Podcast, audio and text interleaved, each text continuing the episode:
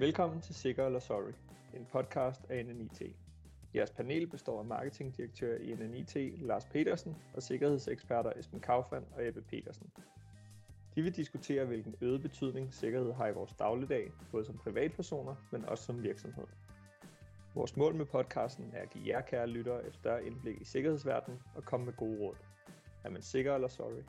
Velkommen til. Så er vi tilbage i Sikker eller Sorry-studiet, som endnu en gang er skudt via Microsoft Teams, da vi stadigvæk øh, forsøger at holde den øh, fornødne fysiske afstand. Mit navn er Lars Petersen, jeg er vært for øh, Sikker eller Sorry, som her udkommer i sin, i sin tredje udgave. Virksomhedsnavne som Desmi, ISS, Mærsk, EasyJet, Ryanair, Danish Agro, sågar Dansk Kirkeråd, er virksomheder og organisationer, som vi sikkert øh, mange af os kender, og i virkeligheden også kender for at være sunde, øh, veldrevede virksomheder. Men ikke desto mindre er det virksomheder, som i den forgangne periode øh, er blevet ramt af cyberangreb på den, på den ene eller på den anden måde. Og det viser vel i virkeligheden også, at øh, det kan ramme øh, næsten enhver organisation, enhver virksomhed, øh, uanset øh, størrelse eller branche eller andet. Øh, det har vi tidligere øh, beskæftiget os med i vores øh, podcast Sikker eller Sorry. Og i dag vil vi gerne gå lidt tættere på den situation, som nogle af de her virksomheder måske har befundet sig i. Altså ind og kigge lidt mere på, på selve cyberangrebets anatomi. Så hvad er det egentlig, der sker, når, når cyberangrebet øh, raser? Og til det er jeg glad for at kunne sige, at jeg har mine sædvanlige cybersecurity-doktorer med mig i dag øh, i form af Esben Kaufmann. Hej Esben. Og hej Lars. Nu er du blevet doktor. Ja. Det er det nye. Det er, det er fordi, du er nået til udsendelse 3. Så har du, så har du, fået, så har du blevet doktor. Så tillykke med det. Øh, og du er ikke den eneste doktor i dag, for vi har også øh, doktor Ebbe Petersen på, øh, på linjen. Hej Ebbe. Ja, hej og tak. Hej. Ja, er der løn, løn, lønforhold er i det, eller hvad? Det er jeg helt sikker på, at der ikke er. Men okay. du får lov til at være med doktor. i podcast nummer 3, sikker eller sorry. Jamen, jeg er så taknemmelig. Ja, men det er jeg glad for. Tak fordi I er her. Øh, på den mere alvorlige side kan jeg jo godt nævne, at I to, begge to er øh, specialister i øh, NNIT's øh, cybersecurity øh, division og, og beredskab, og har også bisiddet mig her til dialoger i de, i de tidligere podcast, og vil sikkert også gøre det fremadrettet. Så, så tak fordi I er stillet op i dag. Som sagt skal vi kigge på, hvad det er, øh, der er øh, et, cyber, et typisk cyberangrebs anatomi i dag. Altså kigge på helt konkret, hvad er det, der sker øh, på både på angriberens side, men i virkeligheden også på forsvarens side, når, når et cyberangreb øh, raser. Men inden vi kaster os ud i det, så synes jeg egentlig, det kunne være lidt interessant at kigge på, øh, hvorfor det i det hele taget kan ske, så at sige. Altså, hvad er de hvad er det for nogle konditioner, der skal være til stede for, at et cyberangreb kan finde sted? Hvad er det for nogle forretningsmæssige virkeligheder, øh, som findes i dag, der gør, at det overhovedet er interessant at, at ernære sig som, øh, som, som hacker? Og jeg tænker, Esben, du måske vil være den rette til at lægge ud på, på det spørgsmål. Ja, bestemt. Øhm, og du rammer jo faktisk hovedet på sømmet i forhold til det sidste, du siger. Hvad er det for en, for en forretningsmæssig virkelighed, som, som vi er i nu, der gør, at det er interessant for de forskellige kriminelle at gå efter virksomheder som, som Desmi og ISS og, og mange af de andre. Og det er jo den her digitale transformation, som stort set samtlige virksomheder har været igennem i en eller anden grad. Nogle mere end andre, men alle har og er i, i proces med at være i gang igennem den her digitale transformation, hvor man tager en lang række forretningsprocesser og gør dem digitale. Enten 100% digitale, eller også trinvis digitale, eller noget af det. Øhm, men det bliver digitaliseret, og hvad kan man sige, i forbindelse med covid-19, så har vi i hvert fald kunne se transparent på hele samfundet, hvor mange virksomheder, som egentlig formår at være digitale, uagtet, og de ikke umiddelbart syner digitale. Og det kan være lige fra marketingsbureauer, der begynder at køre alle deres forskellige møder via Teams, eller det kan være rengøringsvirksomheden, som begynder at køre digitale møder med deres rengøringspersonel, der kører ud og kører deres webshops øh, formularer til at køre resten af forretningen eller lignende. Men det her med, at vi som samfund begynder at benytte alle vores digitale forretningsprocesser. Og det er netop de her digitale forretningsprocesser, som gør, at det er interessant for de cyberkriminelle. Fordi alt guldet, det ligger ikke længere ude i en eller anden bankboks. Alt guldet er nu digitaliseret. Så det er via forretningsprocesserne. Det der livsnerven i organisationerne, det er.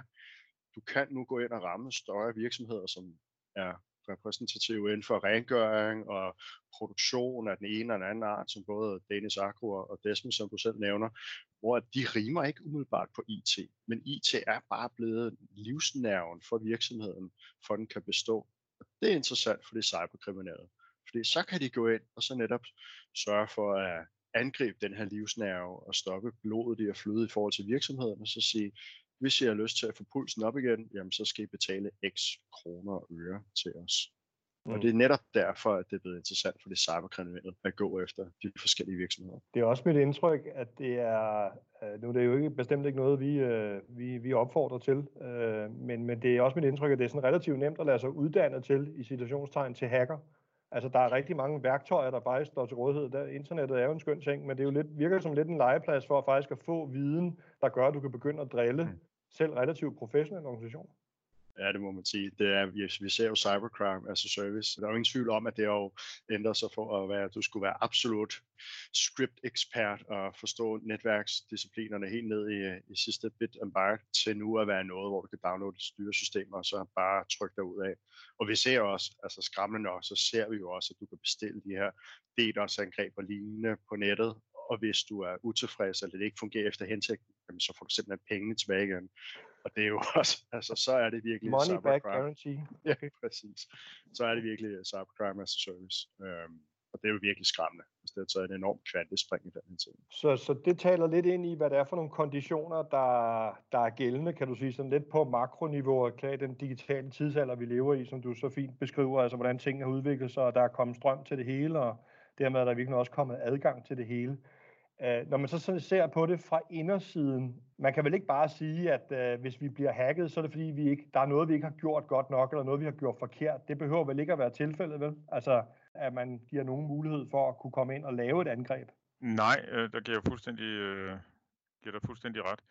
Øh, og, og der synes jeg, et, et tragisk eksempel er jo netop det her med, med Danske Kirkers Råd, som sidste år, jeg tror det var i august, mistet 997.000 kroner, som øjeblikkeligt skulle sendes afsted til nogle, nogle øh, konti, jeg tror det var i Rumænien. Og, og, og det var jo simpelthen øh, ganske almindelig mailsvindel, altså hvor en øh, ukendt person udgiver sig for at være en generalsekretær og beder om, eller nærmest beordrer en medarbejder til at øjeblikkeligt sende penge til, til de her øh, konti. Og medarbejderen, øh, økonomimedarbejderen, det er anmodet i mailkorrespondancen om både bilag og forklaring på, hvad pengene skal bruges til, men alligevel så lykkes det vedkommende at beordre medarbejderen til at sende, øh, sende de her penge. Og, og der kan man sige, det, det er jo en, en problemstilling i det her med, øh, hvornår øh, gør man ting og autoritær øh, og, og, og vores naivitet som, som, hvad kan man sige, nordiske eller danskere generelt øh, er, at man så bare adlyder, frem for at lige på en eller anden måde at sige, jamen jeg holder altså hesten og holder fast i, at jeg skal have noget dokumentation, som er valid, eller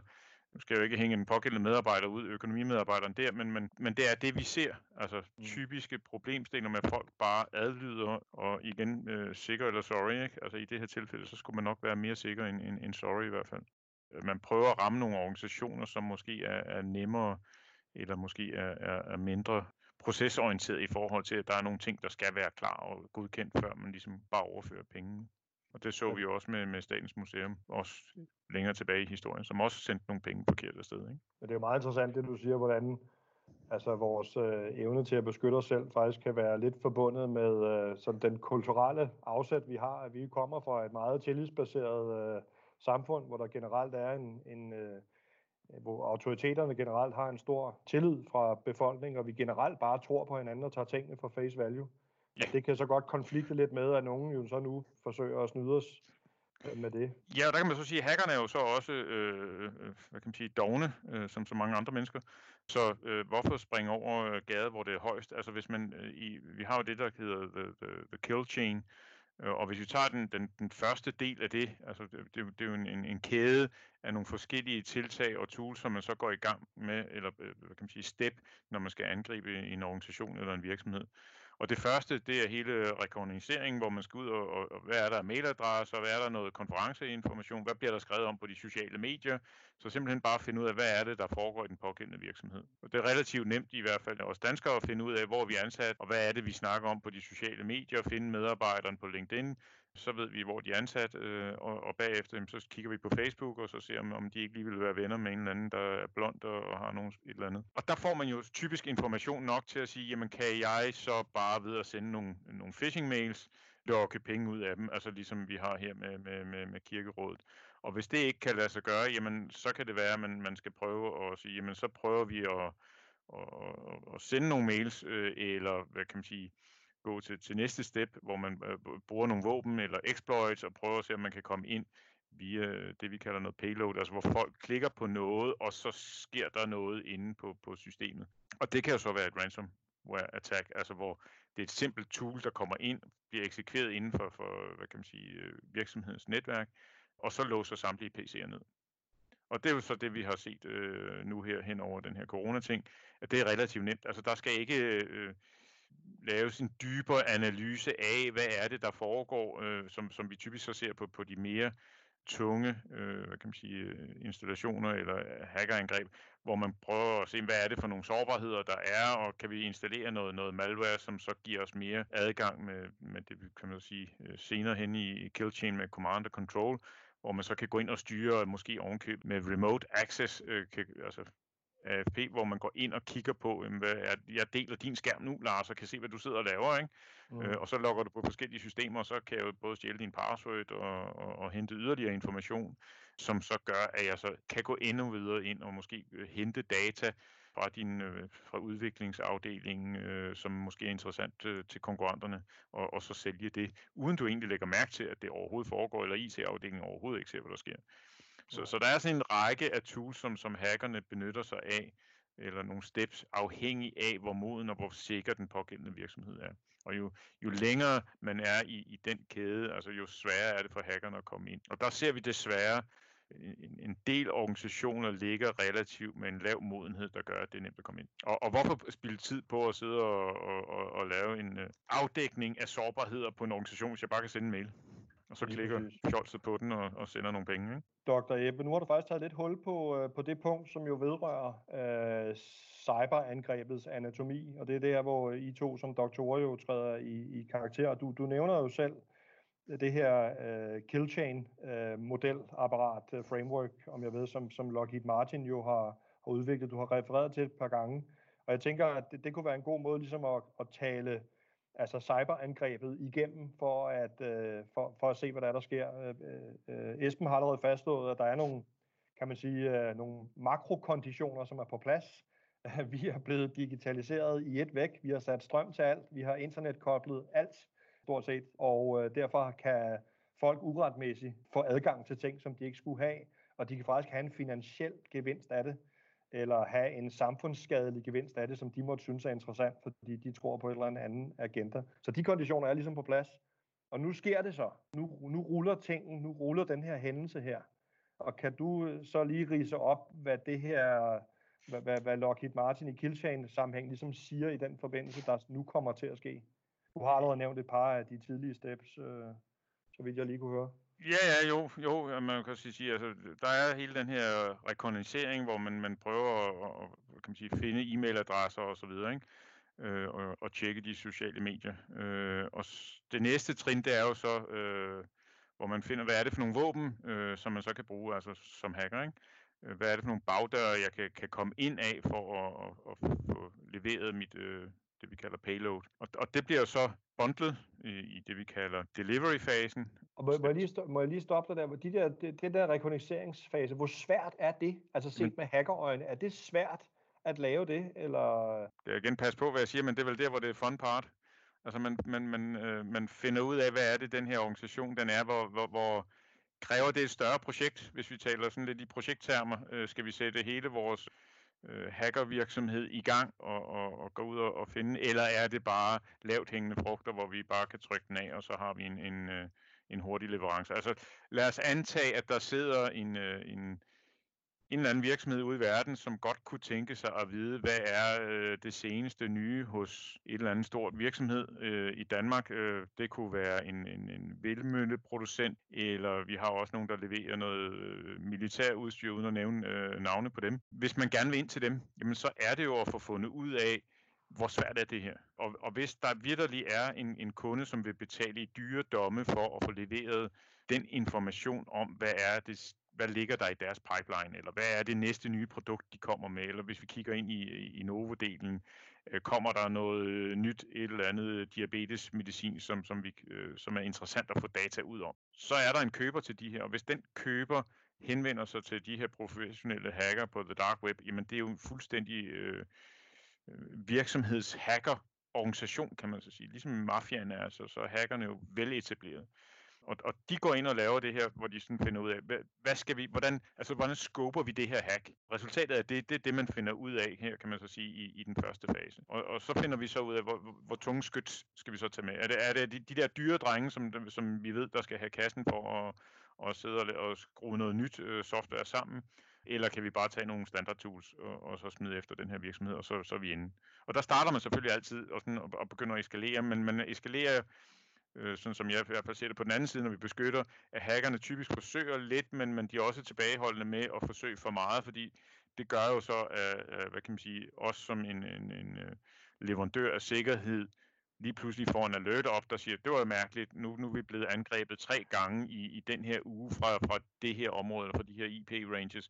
Hmm, kan vide, om der er nogen, der prøver at komme ind til os. Og så ja. går man jo i alarmberedskab, hvis man er professionel. Og jeg havde egentlig tænkt mig, at vi sådan mod afslutningen i dag lige skulle tale om, hvad man kan gøre for at gardere, som jeg har egentlig meget lyst til nu, fordi det, jeg sidder og bliver sådan lidt skræmt af det, der, det, der bliver sagt her, Ebbe, øh, øh, rigtigt ja. som det jo er.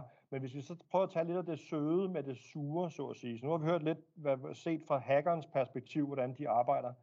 Esben, kan, kan du sige lidt om i forhold til de ting, der er blevet nævnt her, hvordan vi jo sådan set succesfuldt beskytter os i dag. Altså fordi vi er jo langt hen ad vejen beskyttet, og så en gang imellem kommer der noget igennem. Så hvad er det for nogle ting, man skal have på plads, for at kunne, kunne gøre det så svært som muligt for, for de der banditter, vi lige har fået legnet op, altså for at gøre deres arbejde i den her rekogniseringsfase, eller i de trin, som Ebbe har nævnt nu?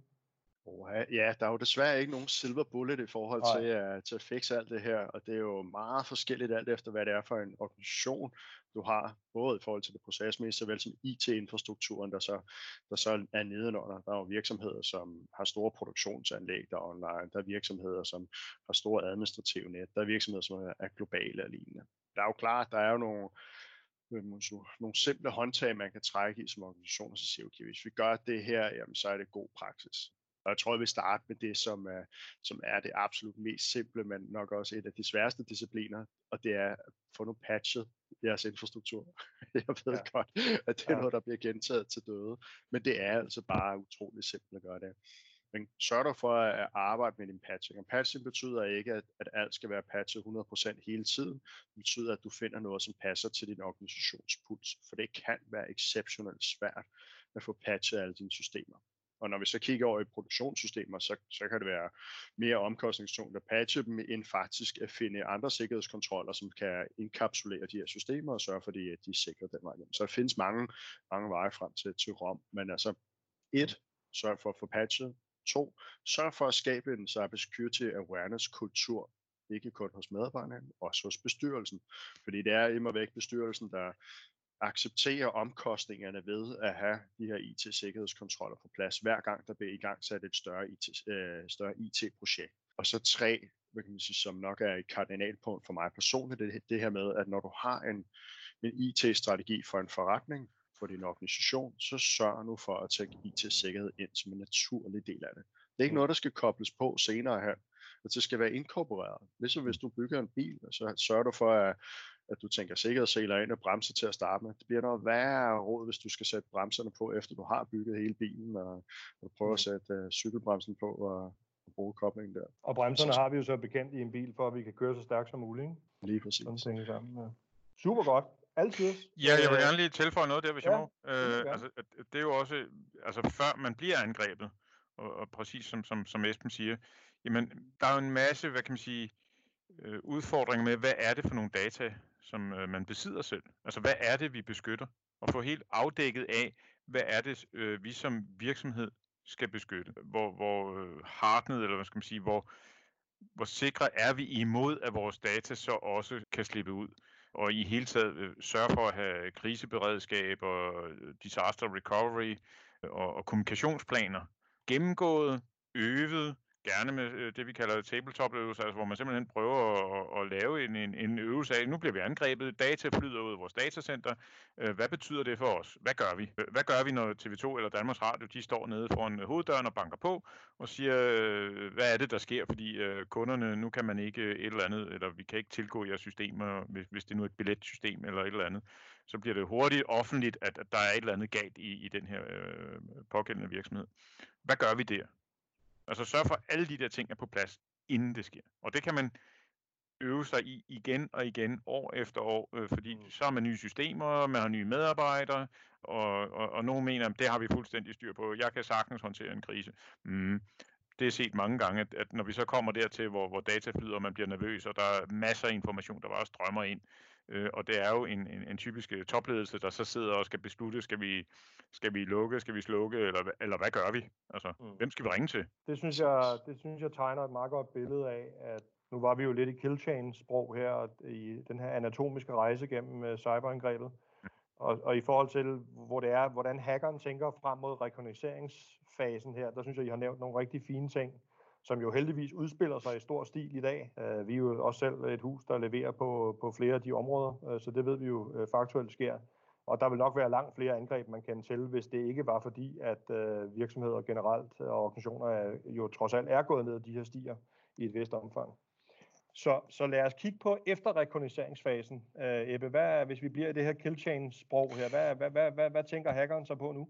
Jamen, så er de jo ved at lave det, der hedder exploration og installation. Og, og, og det er der, hvor hvad kan man sige, deres værktøj de kommer ind, og det kan så være, fordi at man har øh, samlet en USB-stik op for at tage den rigtige kedelige, trivielle ting og puttet ind i en computer, eller man har klikket på en mail, eller man har været på en website, hvor, hvor man så er blevet fishet, eller har oplyst et eller andet eller øh, for den sags skyld, at, at der har været en, øh, hvad kan man sige, nogle bagdøre, som er så åbenlyse, fordi man ikke har patchet, som Esben nævnte før, som gør, at det er walk in the park, og man bare kan komme ind, og, og så er vi inde. Hackerne er inde i ens øh, organisation.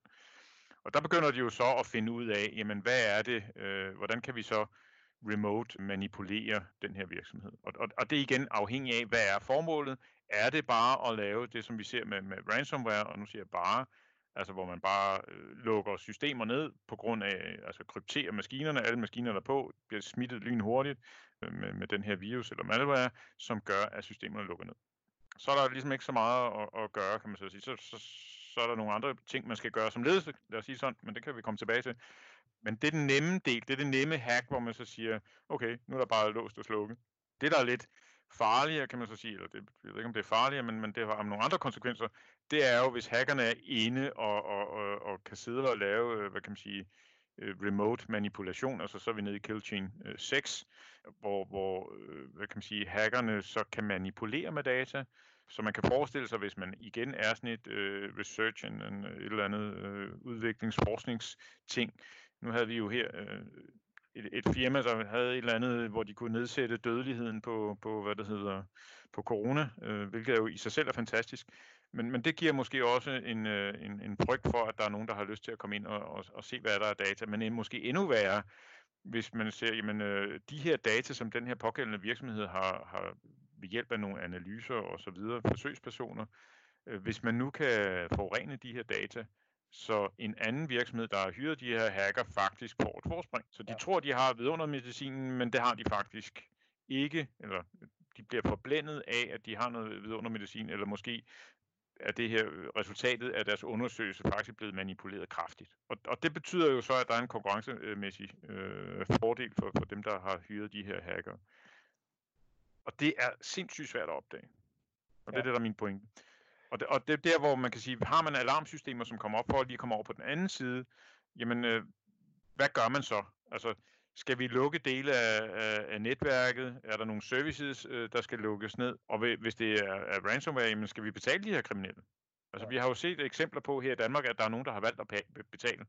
Nogle med mere succes eller andre. Altså, min klare holdning, det er, det gør man ikke. Man forhandler ikke med hacker. Altså, det kan godt være, at, at, at det, det er ligesom at, at tisse i bukserne, ikke? Altså, det varmer her nu. Øh, vi tror, vi får en krypteringsnøgle. Det gør vi så måske, og så kan vi låse vores data op. Men vi aner ikke, hvad de har lavet. Vi aner heller ikke, om de kommer igen. De penge er nok bedre brugt på at beskytte sig selv generelt, kan man sige. End... Ja, eller beskytte sig før det sker. Ja, naturligvis. naturligvis. Ja, bestemt, bestemt. Man kan bare kigge tilbage til, til, til de uh, nordiske vikinger, de sejlede over til, til England år efter år, fordi de netop fik en, en ransom, jamen så sejlede de tilbage igen, så kom de tilbage sommeren efter, ikke? Så oh. det er nok det samme, vi kommer til at se, hvis vi også betaler de her ransoms. Det var ikke specielt pædagogisk dengang. I forhold til, nu taler vi om det der med rekognoscering, jeg tænker sådan, øh, naiv som jeg er, så det når nogen render rundt og rekognoserer omkring min virksomhed, så kan, det kan jeg godt måske ikke være bekendt med. Men der hvor vi så er i exploration lige nu, så bør der jo gå en alarm et eller andet sted, fordi nu er der nogen, der uretmæssigt har, har, er kommet inden for murene, så at sige. Og den alarm, hvad, hvad, hvad, vil der så, hvad bør der så ske? Altså, så hotler vi sammen i uh, Cyber Defense Centeret. Hvad, hvad, sker, hvad sker der? Jamen, det kommer jo meget an på, hvad det er for nogle alarmer, der går. Altså, det, det, ja. der, det der er vigtigt, det er jo selvfølgelig, at man har de forskellige, altså vi snakker om øh, øh flere lag. Øh, onion kalder man det i cybersecurity termer. Ikke? Altså, der er flere lag af beskyttelser. Så måske er der noget, der bliver trigget ude i, i, øh, i en firewall eller noget antivirus, hvis man bare har simpel sikkerhed. Hvis man har intrusion detection, jamen så ser man på mønstre i, i datatrafikken, øh, der går frem og tilbage. Og, og det er jo det, der øh, i, i, i vores sprog hedder visibilitet. Hvor meget visibilitet har man af, hvad der foregår i forhold til normal adfærd i vores netværk. Så hvis du, Lars, lige pludselig begynder at sende øh, mængder af data til, hvad ved jeg, Thailand, så kan man tænke to scenarier. Enten, ja, det tror jeg så, at lytterne selv skal tænke de der scenarier ud, ikke? fordi så, det, ja. Min pointe er, at jo mere man har information om, hvad er det her, vi har med at gøre, øh, jo nemmere er det at træffe en beslutning af, hvad skal vi så gøre. Er det her kritisk? Er det, og igen, så handler det om at være forberedt på, at de her ting, de sker, og det, og det kan man jo ligesom sige, det er statistikken, den er desværre øh, meget negativ, hvad det angår. Det kommer til at ske, hvis man ikke har været udsat for det. Ikke? Og, og, og der er det, hvad er, hvad er det, vi har tabt? Hvad er det data, der ryger ud, når vi ved, at de her systemer er kompromitteret? Hvad skal vi så gøre her øh, for at, at beskytte de her sensitive data? Er der noget øh, GDPR i det? Er der noget, noget med nogle penge? Er vi blevet blackmailet på det her lavpresset? Og, og hvordan undgår vi, at data bliver krypteret? Så, så der er en hel masse ting der, man, man under et angreb bliver nødt til at forholde sig til. Det værste, man kan gøre, det er sådan set at bare trække stikket. Det hjælper ikke. Og, og Esben, det her, det taler vel, nu taler du om cybersecurity awareness på mange forskellige niveauer af organisationen øh, tidligere, men det her, det taler vel også ind i, at på det her tidspunkt, hvor, hvor det sker, som, øh, som Ebbe lige har fortalt, så er den der beredskabsplan, som er pusset af, og jeg ved godt, jeg løber til højre, du løber til venstre, altså, det er ret vigtigt, ikke? Ja, og ret vigtigt er nok en, en underdrivelse, fordi det er exceptionelt vigtigt. Altså forestil dig, at det er weekend, eller det kan være pins eller noget lignende, og klokken er halv tre om natten, og man bliver ringet op, og det her incident, det, det er i gang. Altså det er, det, som at stå og kigge på sin lagerbygning, og den står og brænder. Du skal altså vide, hvad det er, der sker, hvad, hvad, hvad det er, du gør i den her situation, og du skal vide, ja. hvad din marker gør. Øhm, og det er derfor, det er vigtigt lige at have skitseret, oh, jamen jeg ved, at jeg har det liggende nede i min tredje skrivebordsskuffe, jeg tager dokumentet op, og så følger jeg bare den her plan slavisk, som vi har testet sammen, således så vi ved, hvad, hvad hver især gør. Det, det befrier en for rigtig mange problemer undervejs den her proces. Og det kan jo også i høj grad bero på øh, øh partnerskaber, ikke? Altså det behøver jo ikke det at være, alle discipliner behøver man jo ikke at løfte selv som virksomhed. Man kan jo faktisk tilkøbe sig på de her ydelser her fra fuldstændig korrekt, Lars. Der er jo nogen, der, der vælger at sige, jamen det eneste, jeg bare gerne vil have, det er telefonnummer. Super, så har du telefonnummer. Det, vi kender jo alle sammen, vi vil lære vores børn 112, øhm, så det netop kan, kan trykke det, det er det samme. Så der er ikke noget nyt i forhold til det her IT-beredskab. Det er bare en IT-kontekst, der er ny for os, og vi skal vende os til det. Vende os til mange af de vaner og discipliner, som, som vi bør have. Super pointe. Eva, er der, er der dele af killchainen, som vi har til gode lige? Og... Ja, det er der da. Den ja, bedste jo. Nu kommer, nu kommer nu, nu kommer den. på toppen. Ja, præcis. Ja. Ikke? Ja. Nu har de fået adgang jo. Altså, vi er nede i stage 7, øh, hvis vi skal følge den der Lockheed Martin. Og det betyder, at de har hand-on øh, access øh, og har opnået deres øh, mål og hentet de data, de skal bruge, eller, eller krypteret øh, de data, som, som man nu måtte ønske, de skal have. Så hvad er det, man, hvis man, man sidder øh, som en eller anden bestyrelse, hvad, hvad er dilemmaet så? Og, og der vil jeg jo helt klart sige, øh, hvem er det rådet afsted til, de her data? Hvad der er sket? Hvad har vi lært af det? Hele det her feedback fra organisationen. Hvad skal vi gøre anderledes? Hvordan får vi brandet os selv igen? Altså afhængig af, hvad det er for en øh, type organisation, man har, øh, så kan man så godt forestille sig, at der er noget rebrand af trust, øh, specielt hvis vi har set nogle af de der store internationale hack med, med kreditkortsoplysninger. Ikke? Er de gode til at beskytte vores penge, eller imod vores penge? Så omdømme, brand, og så få lavet en, øh, en, øh, en, en, en, en ny risk assessment, og så finde ud af at dele den her viden. Altså det, det er der, hvor jeg synes, at, at, at vi er rigtig gode til. Jeg ser, at mange af de her virksomheder, også der er blevet hacket her i nyere tid i Danmark, øh, er åbne om, hvad er det, der er sket, og, og, og hvor er det, de har, hvilken situation har de siddet i.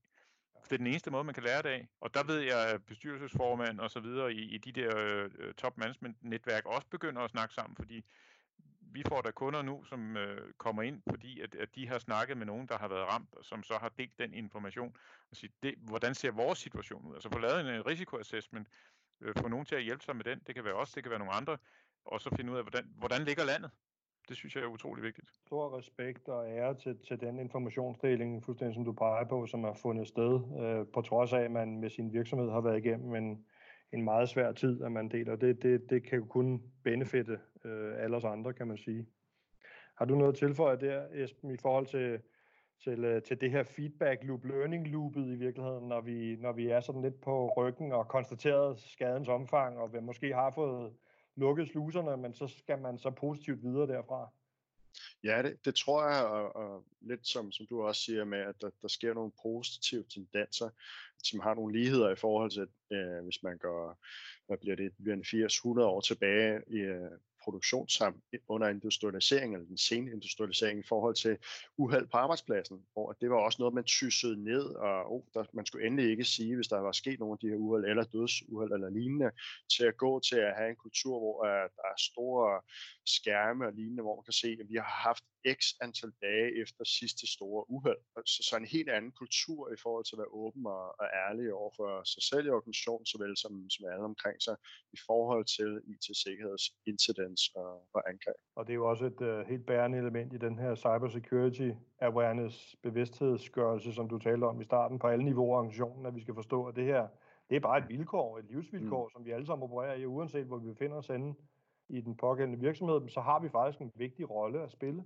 Øhm, Præcis. Og jeg vil også gerne tilføje altså, øh, nogle af de ting, når vi nu snakker det her, hvad man kan forberede sig på. Altså en ting er det her risk assessment, management, og der, der tror jeg mange de glemmer det, jeg vil kalde information overload. Altså der er så meget information derude, og, og hvad gør det bedre, hvad gør det dårligere, og hvad er det for nogle medarbejdere, øh, som vi har? Er de i dag bare stresset fuldstændig ud på grund af, det kan være det ene og det andet, og, og der tror jeg, det er meget vigtigt også at, at, ligesom at få alignet øh, hvad kan man sige, gabet mellem øh, ens strategi øh, og, og risikoanalyse i forhold til, hvad er det for nogle talenter, vi har, der så kan, kan gøre de her ting internt i en organisation. Fordi det, øh, hvis det er de samme to individer hver gang, man, man går til, øh, og det er der flaskehalsen er, og man så er under et angreb, og det er et længerevarende angreb. Men lad os sige, at det tager en uge at rydde op og hvis man ikke har entreret med, med, med nogle konsulenter eller et eller andet, jamen bare overlevering af nogen, der måske, lad os sige, at vi bliver angrebet fredag efter, men det er sådan et dejligt tidspunkt.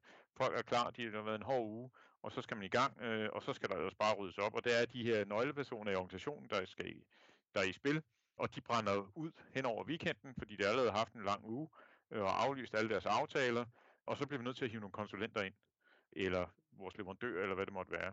Altså, gør de der ting rettidigt, inden at de brænder ud. Mm. Altså, det koster ualmindelig meget tid at komme ind der, hvor, hvor kan man sige, shit hit the fan, som vi har brugt før i den her udsendelse, ikke? Men, men, men der, der er bare lort på væggen også, ikke? Og, og medarbejderne, der skal overlevere lorten, de er allerede døde nærmest, ikke? Altså, de er fuldstændig øh, øh, totalt udstresset, ikke? Fordi det også deres arbejdsbyrde i forvejen måske er høj. Så, så der er nogle ting der, man skal lige tage højde for. Hvordan gør vi egentlig det her? Og, og det er simple ting, som skal til. Og det, det tror jeg også, man må, det har I jo også oplevet på indersiden af War Rooms og andet, men altså det her, det er jo en krigslignende tilstand, hvor det, at du bare forlader din skærm i 10 minutter, ja. for lige at tage en biobreak, at det faktisk kan være, altså, det kan være ødelæggende, eller give, give hackeren, angriberen endnu bedre konditioner. Så, så det der med, altså det her, det er reelt, at den manpower, du har siddet med enten ved egen kraft eller gennem gode partnerskaber, at det er virkelig, øh, det er virkelig aktiver, som du skal forstå og optimere og ikke brænde ud. Ja, og jeg, og jeg tænker også, at, at, at topledelsen i hvert fald skal gøre sig øh, selv den tjeneste, fordi den børnetjeneste, hvis man ikke gør det, og finde ud af, jamen, hvad er den her risiko, og når man så har øh, den her risiko, så siger, ah, hvad koster det, hvis vi tager fejl? Altså, hvad koster det, når vi er nede med ransomware, og alt er lukket, og vi skal til at betale, eller vi skal reetablere, og vi har mistet et halvt år eller mere i forhold til, til forskningsdata, eller indkomst, eller hvad det måtte være. Og det kan man jo bare slå op på Computer World, og så se, hvor mange øh, firmaer, og hvad det har kostet dem. Ikke? Alle de der statistikker er jo fantastiske. Og hvis vi bare lige havde gjort det omvendt, altså sørget for, at, at, at vi var klædt på, og de her medarbejdere, de er håndteret, og, og, og de ved, hvad de har med at gøre, og hvad de skal stille op med, og hvordan vi trækker nye folk ind, og systemerne er dokumenteret. Altså små praktiske, det koster jo ingenting i forhold til, når vi har lort på væggen. Og jeg, jeg er helt enig.